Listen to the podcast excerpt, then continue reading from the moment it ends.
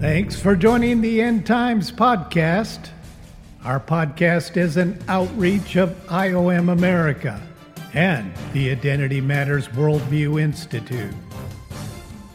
We exist because listeners like you have asked for a podcast that addresses the end times events straight on. Let's dive in. The Great Reset.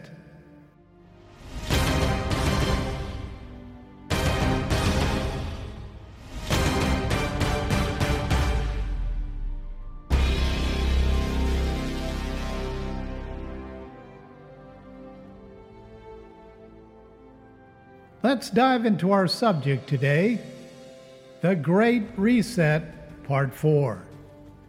In 2 Corinthians chapter 4 verse 4, it states this: In their case the god of this world has blinded the minds of the unbelievers to keep them from seeing the light of the gospel of the glory of Christ, who is the image of God.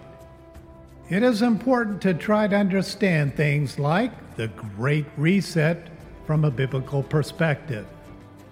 In particular, we want to consider how world events impact the nation of Israel. God's prophetic warnings of His Word are always for His people Israel. When the Gentiles were privileged with being grafted into the Jewish body of Jesus, Paul began warning the born again indwelt believers as Peter was focused on warning the Jews. In Paul's warnings to the Corinth church, he reminds the believers that the God of the world, Satan, is all about blinding the minds of unbelievers to keep them from experiencing the light and life of Jesus. While most believers fuss over global governance under an Antichrist figure, Paul keeps things focused.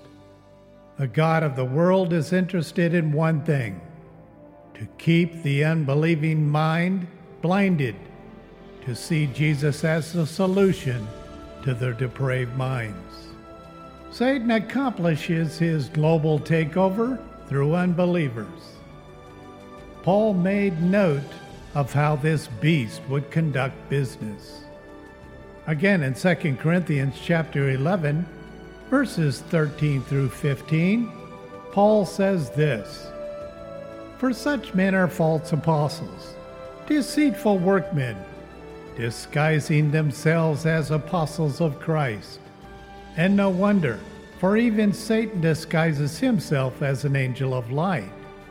So it is no surprise if his servants also disguise themselves as servants of righteousness. Their end will correspond to their deeds. The professor I referenced in an earlier podcast is one of these false apostles.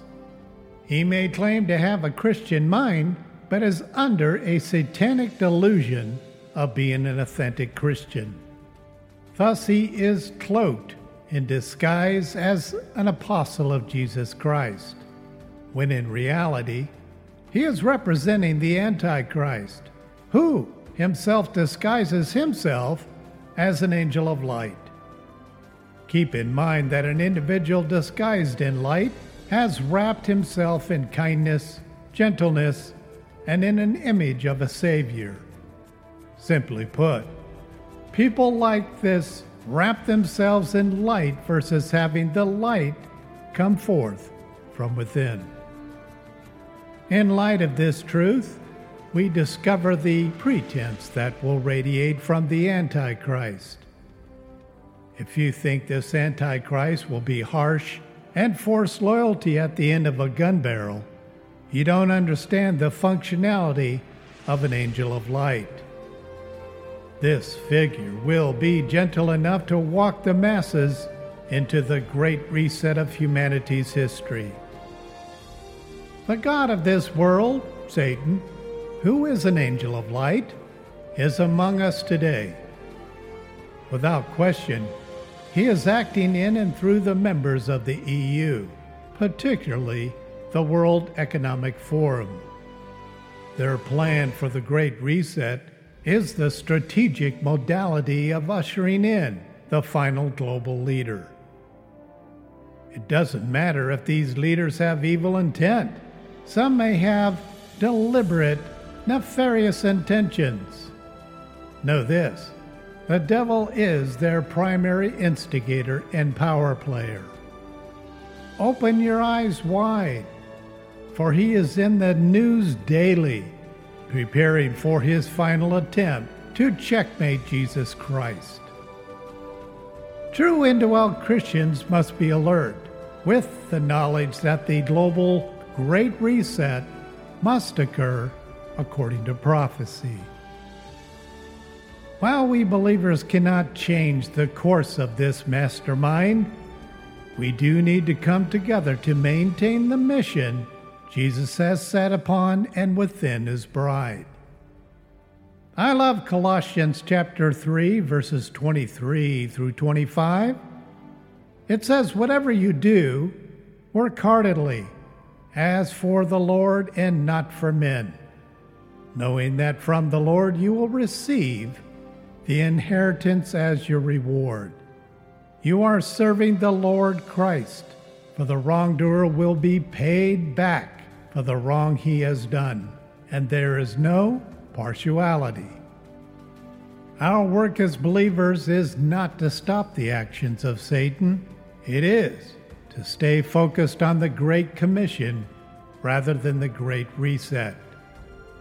Every real deal Christian will be rewarded significantly for such focus.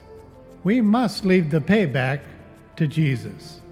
I, like Paul, can assure you that nothing Satan has done, is doing, or is about to do will go unpunished by the King of Kings. You've been listening to the End Times podcast. Thank you for joining us today. We hope you continue to tune in and receive some of the hottest news and headlines from a balanced biblical perspective. Until next time.